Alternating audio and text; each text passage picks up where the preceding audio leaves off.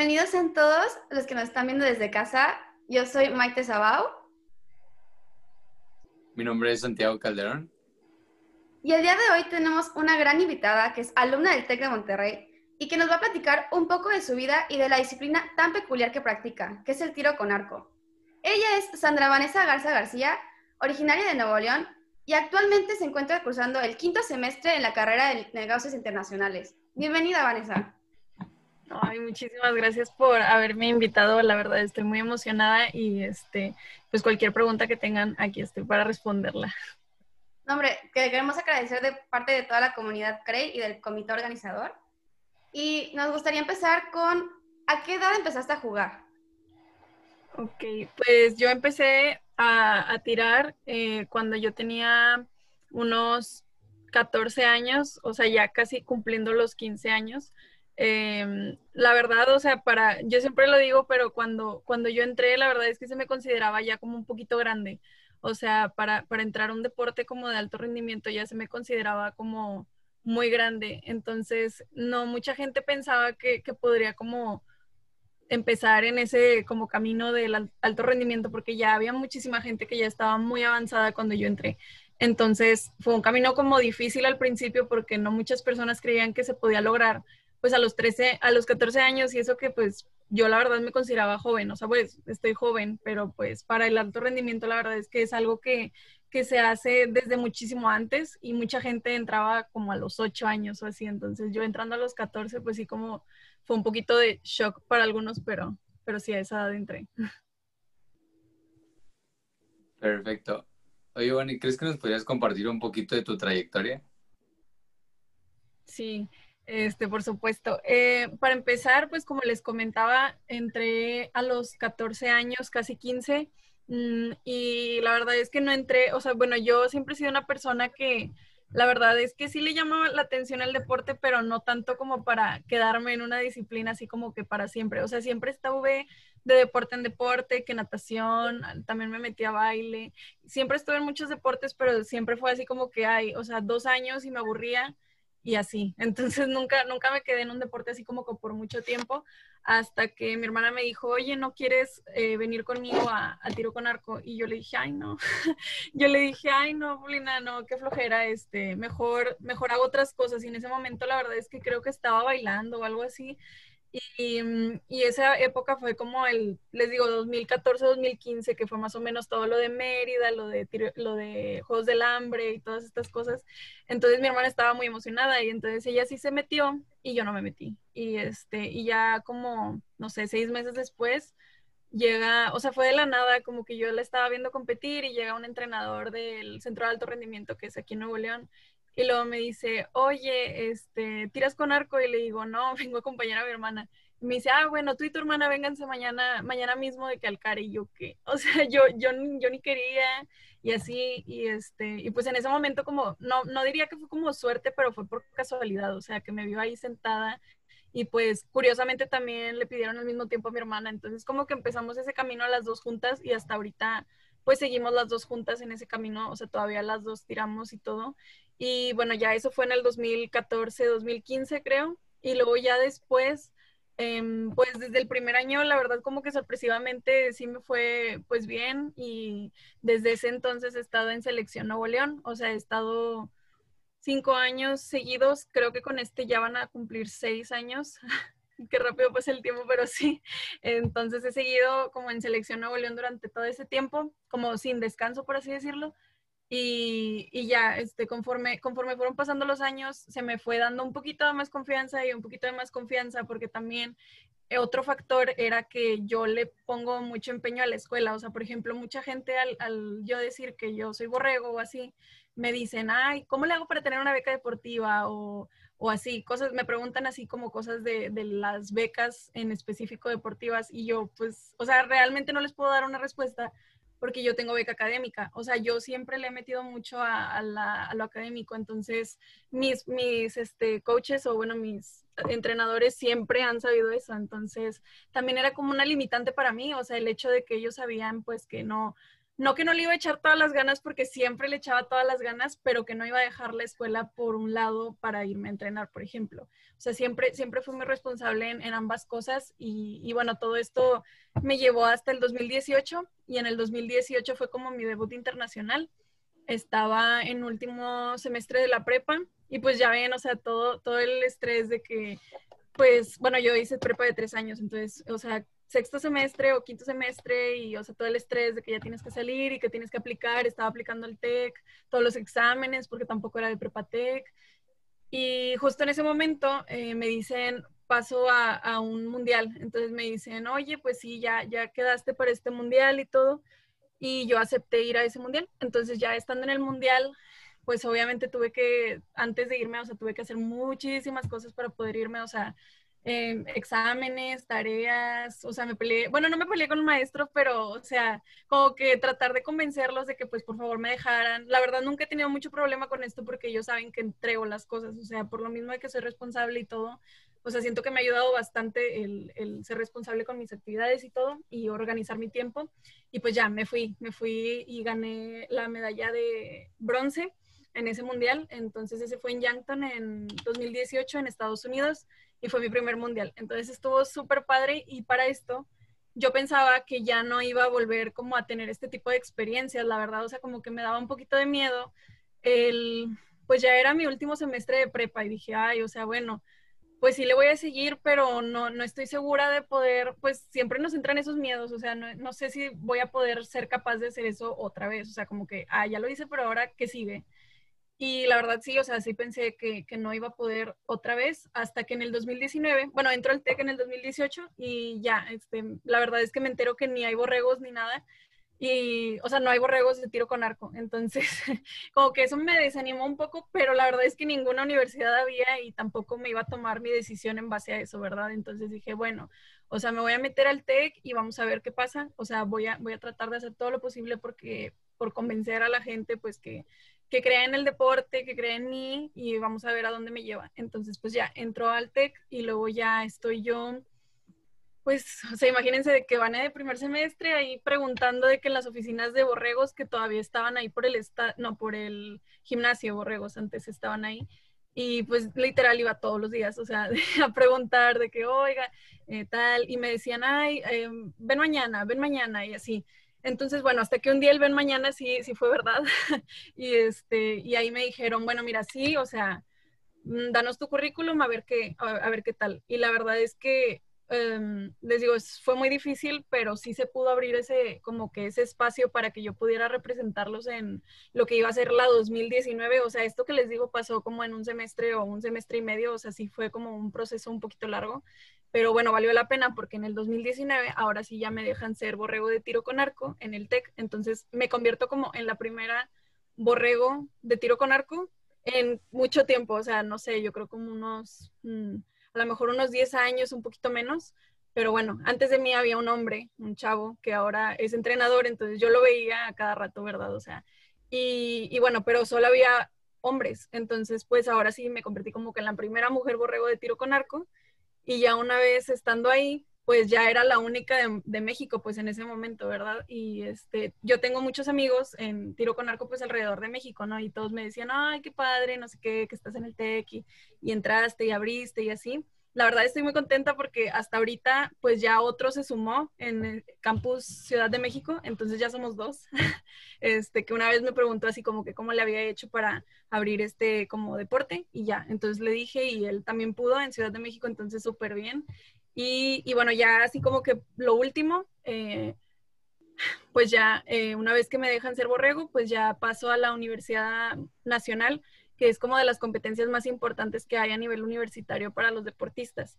Entonces, una vez que ya entro a esta competencia, pues les digo, tenía un poquito de miedo porque había muchas expectativas, o sea, porque les digo que, o sea, así literal me lo dijeron, bueno, o sea, ok, de que ya estás aquí, ya te dejamos ir y todo, pero, o sea, todo lo que pase a partir de ahora se va a definir con esa competencia. Entonces, si te va bien, pues va, o sea, te quedas el próximo año, pero si te va mal, o sea, pues le vamos a pensar, ¿no? Porque pues estamos invirtiendo también en ti. Entonces, pues sí fue como algo fuerte y algo que yo decidí aceptar, ¿no? Pero Pero bueno, al final todo salió súper bien.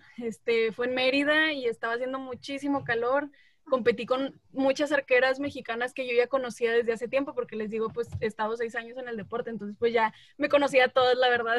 Pero bueno, o sea, todas súper excelentes, súper pro. Había una arquera olímpica ahí y me tocó irme hasta finales con ella, o sea, para finales por oro. Entonces imagínense, o sea, yo ahí compitiendo para pues la medalla de oro así con una arquera olímpica, o sea, fue a Río 2000, cuando fue 16, o sea, y yo estaba súper soñada, dije, wow, no puede ser. Y pues ahí estaba como el de deportes, o sea, el de deportes estaba detrás de mí mientras yo estaba como que tirando, o sea, imagínense concentrarse con alguien de deportes ahí atrás viéndote. Y ya, pues total, gané segundo lugar. Ahora sí como que sucumbí ante ella, ante la arquera olímpica, se llama Alejandra Valencia. Y bueno, pero con esto, o sea, como que ya yo dije, wow, o sea, sí se pudo, gané segundo lugar el siguiente año, o sea, este año, este año pues voy a seguir, ¿verdad? Y todo. Y luego en eso me dicen que aparte, o sea, ese selectivo, bueno, yo ya sabía, pero no estaba segura si nos iban a llevar o no, pero que ese selectivo iba a ser para un mundial universitario, entonces se llama la Universidad Mundial. Y bueno, pues al quedar en segundo lugar, pues ahora sí como que me tocaba ir a mí junto con esta arquera olímpica Alejandra Valencia, entonces pues ya ahí fue como que alguna bomba, porque ahora sí dije, wow, o sea, yo mi pensamiento en el 2018 era como que, ay, o sea, quién sabe si vuelvas a poder ir. Y ahora era como que, o sea, vas a ir. O sea, ya vas a volver a ir otra vez y todo. Entonces, pues, otra vez, o sea, igual, pero ahora peor, porque pues eran exámenes finales y todo. O sea, y en carrera. Entonces, estuvo súper, súper difícil, la verdad. O sea, no es algo fácil, pero se pudo y sí se puede. Entonces, o sea, les digo, muchas personas me dicen de que, ay, es que ya cuando entras a la prepa o a la carrera, pues ya no. O sea, les digo que soy la única, bueno, soy la segunda más grande en mi campo, o sea, en mi campo donde yo entreno, porque la mayoría de las personas dice, ay, no, ya para esa edad de que, pues ya no voy a poder, ¿verdad? Pero pues yo les digo que no, que les sigan, Y pues bueno, ya en esa universidad me fue muy bien, la verdad, o sea, fue mi segundo mundial y ahora sí como que ya con más experiencia y todo, competí con muchas arqueras súper buenas, o sea, estaban las mejores del mundo ahí, de que primero y segundo y tercer lugar, las arqueras coreanas, me tomé una foto con ellas, of course, pero bueno, o sea, fuera de eso, quedé bien en individual, pero yo creo que mi mejor resultado fue en equipo con esta arquera olímpica, Alejandra Valencia, quedamos en 6º lugar por equipos, entonces, o sea, fue algo súper padre para mí porque eran muchísimos equipos y de todos esos equipos, pues nosotras en 6º lugar, o sea, la verdad fue muy, muy bonito y ya una vez que regresé a Monterrey, pues me dieron un certificado y todo acá se llama la FISU. Entonces, pues sí, o sea, de que representé al Tec y aparte representé a México. Entonces, como que mis dos sueños se convirtieron así como en realidad, como poder representar a México otra vez y ahora sí como que representar al Tec. Y hasta ahorita esa ha sido mi trayectoria en el deporte. Uh-huh. ¡Wow! Qué genial, la verdad. O sea, estoy impresionada y créeme, aparte es un deporte muy difícil porque yo he intentado hacer tiro con arco, pero no se me da, la verdad. Oye, y pues nos gustaría que nos mencionaras una palabra que te describa. Ok, pues una palabra yo creo que es persistente, porque, o sea, a lo largo de toda mi trayectoria, como les digo, o sea, como siento que siempre fue así como de seguir intentando, o sea, el saber que las cosas no se te van a dar como de un instante a otro, eso, o sea, yo creo que persistencia. Uh-huh. Ya, yeah, perfecto. Con todo esto del confinamiento y la cuarentena, ¿tú cuál crees que es el reto más grande al que se enfrenta el deporte en el TEC? Ok, pues en sí, pues hay muchos obstáculos en cuanto a la cuarentena, la verdad. O sea, por ejemplo, mi deporte pues es al aire libre y pues la verdad sí es con muchas personas. Digo, sí es muy individual, o sea, es individual el deporte, no es como el fútbol o el básquetbol que tengas que estar aquí como que codeándote con la gente, pues no. Pero pues sí ocupas como un espacio en el que compitas y todo esto. Yo creo que el mayor como pues obstáculo en el confinamiento pues es primera, la falta de entrenamiento como con tus entrenadores, porque no es lo mismo, o sea, bueno, me ha tocado, la verdad, que muchas personas me dicen, es que yo estoy batallando muchísimo como para entrenar yo solo. O sea, yo estoy acostumbrado a que un entrenador me esté diciendo mis errores o a que alguien más me esté diciendo qué hacer. O simplemente no hay motivación, o sea, te hace falta la motivación. No les voy a decir que yo soy la más motivada del mundo y que, ay, sí, o sea, siempre estoy al 100, pues no. O sea, trato de motivarme yo misma poco a poco, ¿verdad? En lo que se puede. Y de hecho ya he tenido un evento que ya ha sido como virtual, entonces yo creo que, o sea, lo que está pasando es que se están innovando pues las maneras de competir y todo.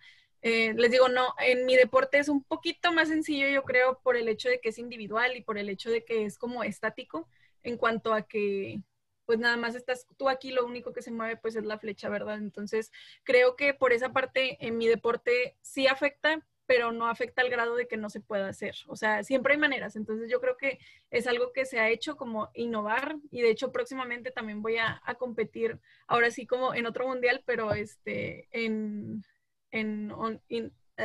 línea, o sea, también en línea. Entonces, o sea, va a ser algo interesante de ver cómo está cambiando todo, o sea, incluso en el deporte, la tecnología y todo esto. Y pues sí, o sea, el mantenerse motivados yo creo que es un aspecto súper, súper importante.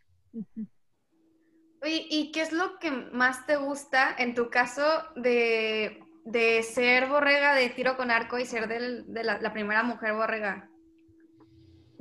Mira, la verdad, o sea, a mí lo que más me gusta de esto, o sea, es como el poder precisamente como contar la historia, porque a mí desde que yo estaba, o sea, desde que yo empecé, la verdad, como les digo, empecé tarde entre comillas, porque mucha gente decía, cuando yo entré, o sea, me tocó escucharlo y me tocó ver, o sea, yo cuando yo entré había muchísima gente de mi edad, o sea, mucha, mucha. Y a mí me tocó ver gente que ya tenía muchos tiempos, no sé, 4 años, 5 años, y ellos al entrar a la prepa, ellos decían, no, pues yo ya, o sea, hasta aquí llegué, ¿no? Ya, o sea, se terminó como mi hobby, por así decirlo. Y yo me quedaba así como que, ay, pero ¿por qué? O sea, ¿cuál es el problema de seguir? O sea, no entiendo por qué tienes que dejar algo si te gusta, o sea, ¿por qué no hacer el esfuerzo de intentarlo, no? Entonces yo, la verdad, dije, bueno, o sea, le voy a dar una probadita. O sea, primero decía, bueno, voy a intentar este mes. Y ya veía que ese mes estaba, pues, bien, o sea, no estaba batallando así como que la gran cosa, y decía, bueno, otro mes. Y así me fui hasta que ya no era necesario como cuestionarme el si seguir o no seguir.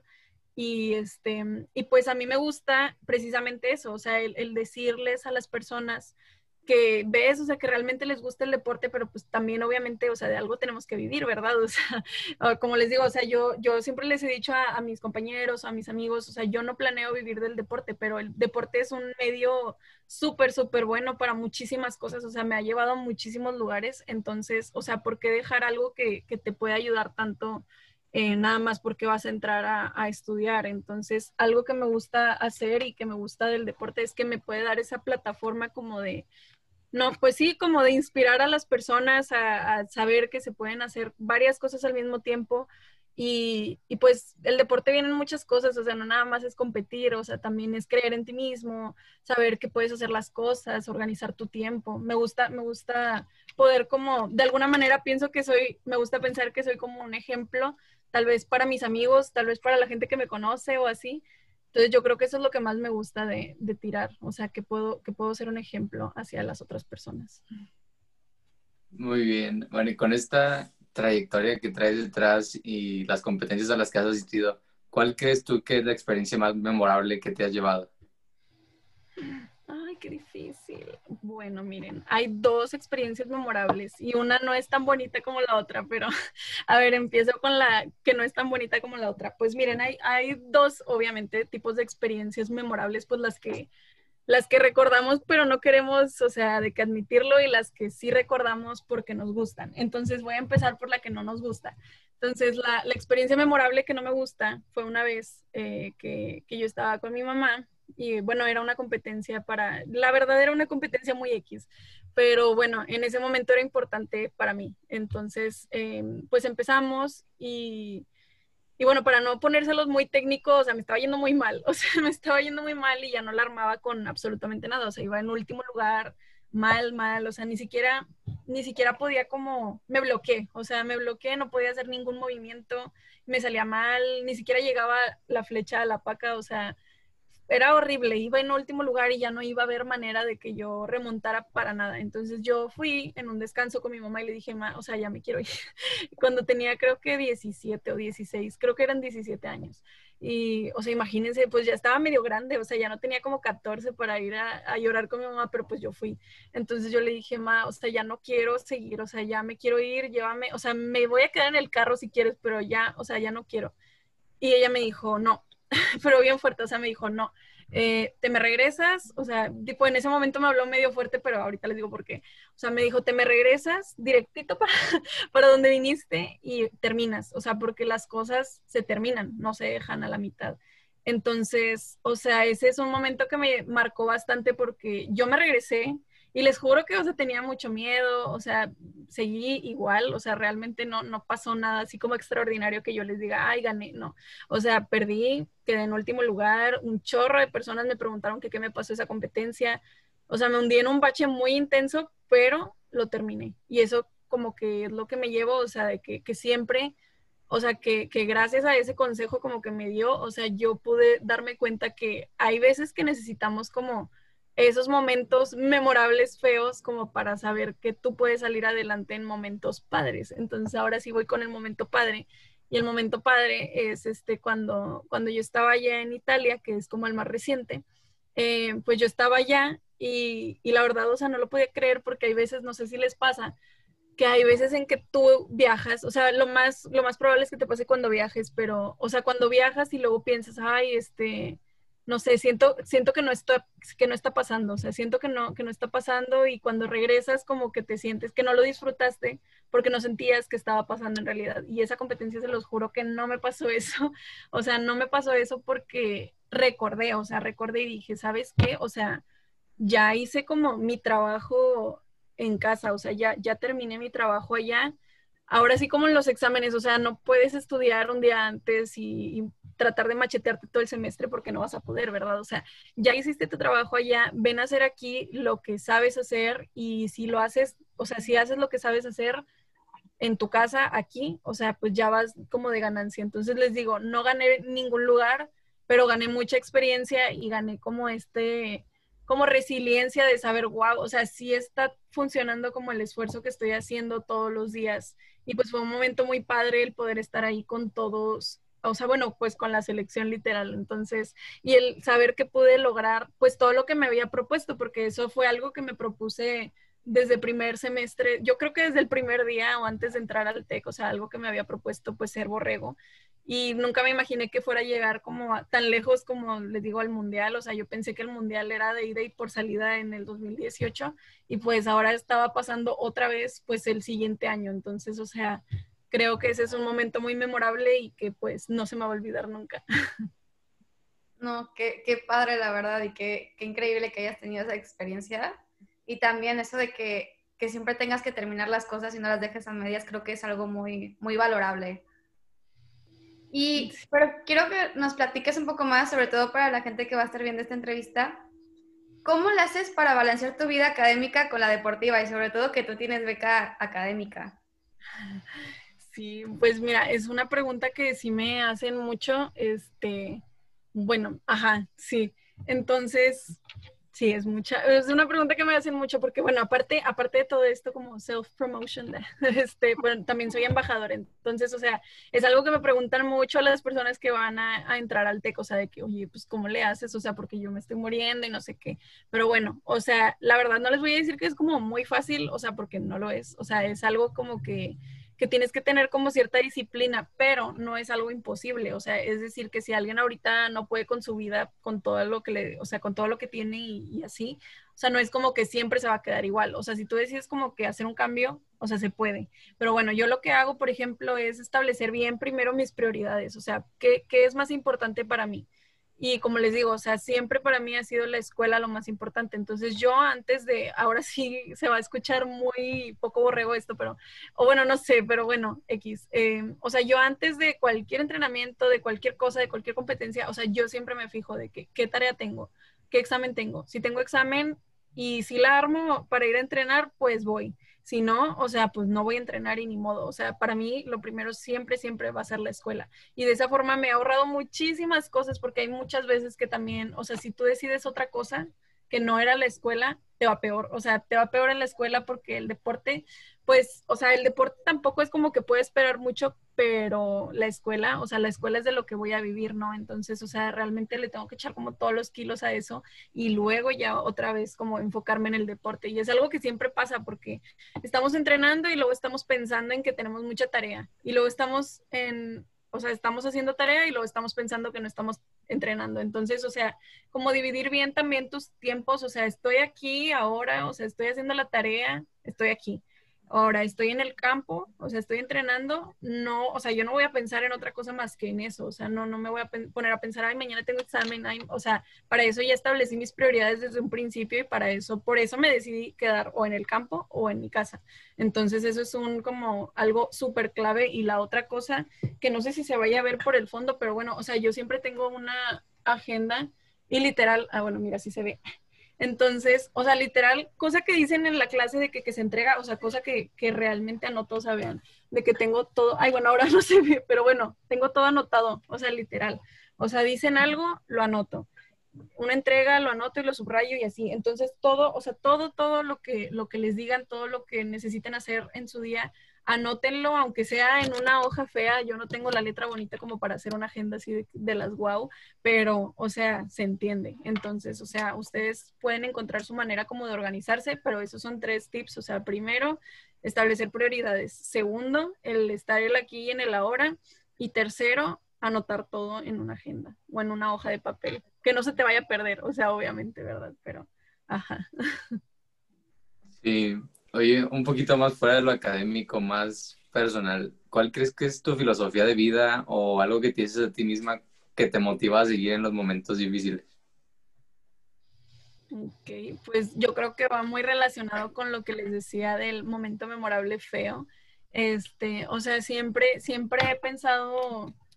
Incluso antes de eso, como que no lo había visto de esa forma, pero yo creo que siempre he pensado en eso, en el que si las cosas van mal, o sea, no te hundas, o sea, no te hundas junto con todo lo demás que está saliendo mal. O sea, tienes que encontrar una salida, tienes que encontrar una ventana, una puerta, lo que sea. O sea, de que incluso hay un hoyito, no sé. O sea, pero tienes que encontrar una manera de salir de ese pozo en el que estás, o de salir en ese problema del que estás. O sea, no quedarte como con los brazos cruzados y esperar a que todo sea mejor. O sea, porque pues no, o sea, la mayoría de las veces si no haces nada, se pone peor. Y, y esa es una. La otra, pues esa de que no dejar las cosas a la mitad, porque pues considero yo, la verdad, que una persona que se compromete, o sea, se tiene que comprometer hasta el final, o sea, sin importar como las consecuencias de lo que haga. Entonces, si mi consecuencia es que quedo en último lugar y que, por ejemplo, pienso, porque eso va a estar siempre en mi cabeza, o sea, eso, la mayoría, el 99.9% de las veces nunca va a pasar que se burlen de ti por estar en último lugar. Y si sí pasa, pues, o sea, aléjate de esas amistades, ¿verdad? Pero, o sea... El punto es que todo está en tu mente y, o sea, tú tienes que continuar, tú tienes que seguir, o sea, sin importar lo que vaya a pasar en cuanto a lo malo que te puede causar. O sea, tú tienes que siempre tener como esa mente positiva de seguir. Y si pasa algo malo, o sea, pues vas a encontrar la manera de solucionarlo, pero tienes que seguirte moviendo. O sea, si te quedas atrás, ya te quedaste atrás y la vida no te espera y ni el tiempo tampoco. Entonces, eso es mi filosofía de vida. No, qué buena filosofía de vida, la verdad. ¿Y cuál es el consejo más grande que te ha dado un coach o algún entrenador que aplique en tu día a día? Hay muchos. De hecho, o sea, me sorprende a mí a veces, la verdad no he leído un libro así, pero me sorprende mucho que hay muchos libros que hablan así como de la filosofía detrás del tiro con arco. O sea, hay libros que hablan de eso, y porque la verdad es que es cierto. O sea, la típica frase que vemos en Pinterest de, ay, uno tiene que, ¿cómo es? Uno tiene que jalar la flecha hacia atrás para soltarle y queda el objetivo. O sea, cosas así X. Pero bueno, o sea, hay muchas cosas en cuanto a filosofía de vida, pero bueno. Una cosa que me dice siempre mi entrenador es chino. Entonces, bueno, lo que él me dice es, a ver, déjenme lo pienso bien porque lo dice curioso. Ok, dice, lo voy a decir así y luego lo voy a traducir, pero lo dice en español. Dice, tú sabes qué necesita. Tú necesitas aquí tu cabeza, aquí, no para allá. Ajá. O sea, que mi cabeza esté conmigo. O sea, literal, que mi cabeza no se vuele así para otros lados y que yo esté pensando en qué va a pasar una vez que le gane a ella, me va a tocar con la otra, o qué va a pasar si la flecha no pega. O sea, tienes que, a veces tienes que confiar como ciegamente en ti para que las cosas se den, porque si la piensas mucho, o sea, se te va a ir la oportunidad o la vas a regar por pensarla mucho. Entonces sí, o sea, ese es uno de los consejos más como importantes que me ha dado. Y el otro, que creo que es el más importante, es que siempre me dice lo siguiente. Me dice, lo tienes que hacer, con miedo o sin miedo, pero lo tienes que hacer. Entonces, o sea, ¿cuál eliges? O sea, ¿cuál te hace sentir mejor? Pues obviamente sin miedo. O sea, aún así lo vas a tener que hacer, ni modo. O sea, tienes que. Entonces, pues qué mejor que disfrutarlo a estar así como que temblando, ¿verdad? Aunque tiembles, o sea, está bien si tiemblas, o sea, X. Pero, o sea, ¿cómo tú te sientes bien? O sea, ¿cuál es la necesidad como de sufrirlo tanto si como quiera lo vas a tener que hacer? Entonces, bueno, ese es otro punto. O sea, importante el cómo disfrutar a pesar de que tengas miedo, y pues que no está mal tener miedo. O sea, que al contrario, tener miedo es de valientes porque sabes que tienes algo que perder. Entonces, o sea, eso siempre es importante, el saber. Imagínate, o sea, bueno, también que no tengas nada que perder es bueno, ¿verdad? Porque es como que, bueno, pues ya que, o sea, me voy y a ver qué sale. Pero bueno, o sea, siempre es importante saber que tenemos algo importante que cuidar. Entonces, ajá, esas son cosas que me ha dicho. No, pues bien buenos los consejos, muy acertado tu coach, la verdad. Ya para terminar, ¿tú qué le dirías a los compañeros o compañeras que quisieran formar parte de un equipo representativo del TEC? Ok, muy bien. Pues primero que nada, no se desanimen si a la primera les dijeron que no. O sea, hay muchas personas a lo largo de toda la historia que la primera vez que pidieron algo o que quisieron intentar algo nuevo le dijeron que no. Entonces, o sea, ustedes no se limiten porque la primera persona a la que le preguntaron les dijo que no, o incluso porque sus amigos les dicen que no pueden hacer algo o que van a batallarle o así. O sea, ustedes si de verdad lo quieren, entonces, o sea, ustedes luchen por eso. Obviamente tampoco vamos a esperar como a que todo nos caiga del cielo y nada más estar como esperando a que el momento pase, pues eso no pasa. O sea, hay que hacer como un cambio. O sea, si queremos ver cosas diferentes, hay que hacer cosas diferentes. Entonces, esa es una. Y la otra, si algo no está como tú quieres o si algo no existe como tú te lo imaginas, entonces, o sea, tú tienes todo, o sea, todas las herramientas para cambiarlo de alguna forma u otra. O sea, yo sé que, por ejemplo, hay veces que pues yo, o sea, por ejemplo, no existía tiro con arco. Ah, bueno, pues ya ni modo, pues me voy a, pues ya no voy a entrenar ahora, sí, como que ya ni modo. Pues no, o sea, intentar hallar cómo sí se hacen las cosas, cómo sí puedo que este equipo se logre, o cómo sí puedo llegar a formar parte de este equipo representativo, porque hay muchísimos equipos representativos y ustedes se meten, y hay muchísimas personas que se meten después de que les dijeron que no se podían meter la primera vez, porque le echan ganas y entrenan todos los días, y ellos como invierten esa en mentalidad, o sea, en mentalidad de ganador. Ahora sí, como que la mentalidad de ganador no es el que gana todas las medallas de oro en una competencia. O sea, la mentalidad de ganador siempre va a ser la persona resiliente, o sea, que sigue y sigue y sigue. A pesar de que tal vez no le vaya muy bien la primera vez, ahora sí, como dirían, la tercera es la vencida, y hasta la quinta y sexta y décima vez es la vencida. O sea, nunca se deja de aprender. Y por eso nunca dejen de intentar. Entonces, ese es un consejo también que les daría. Y pues sí, o sea, y por último, ya como para terminar esos consejos, el otro consejo sería como llenarte o rodearte de personas que realmente hagan tu ambiente como bueno. O sea, el estar rodeado de personas que te digan que no puedes hacer algo nunca va a ser bueno para ti en cualquier aspecto, o sea, no solamente en el deportivo, en cualquier aspecto académico, lo que sea. O sea, realmente en la vida normal, general, nunca te va a hacer bien estar rodeado de personas que no creen en ti o que piensan que tus sueños son tontos o así. Entonces, siempre rodéate de personas cuyos sueños sean parecidos y si no parecidos, entonces que te apoyen en esos sueños. Entonces sí, traten de alejarse o evitar personas que sean, por así decirlo, tóxicas o que no crean en ustedes mismos, porque muy probablemente también esas personas no crean en sí mismas. Entonces esa negatividad se contagia, entonces sí, es importante como el saber diferenciar todo este tipo de personas y saber pues con quién nos estamos relacionando. Gracias a Dios también en el TEC, o sea, he encontrado muchísima gente que tiene muchas cualidades pues parecidas a las mías o pensamientos parecidos a los míos, y yo realmente les puedo decir que hay gente, o sea, hay gente que piensa positivo y hay gente que, o sea, que nunca se rinde. Entonces, sí, ese es el consejo que yo daría. No, hombre, pues muchísimas gracias. Hemos llegado al final de la entrevista, pero en serio que muchas gracias por tu tiempo, y de parte de toda la comunidad CREI y de todo el consejo, te queremos dar las gracias por tu tiempo y agradecemos mucho que hayas aceptado esta entrevista. Ay, no, hombre, de nada, muchísimas gracias a ustedes.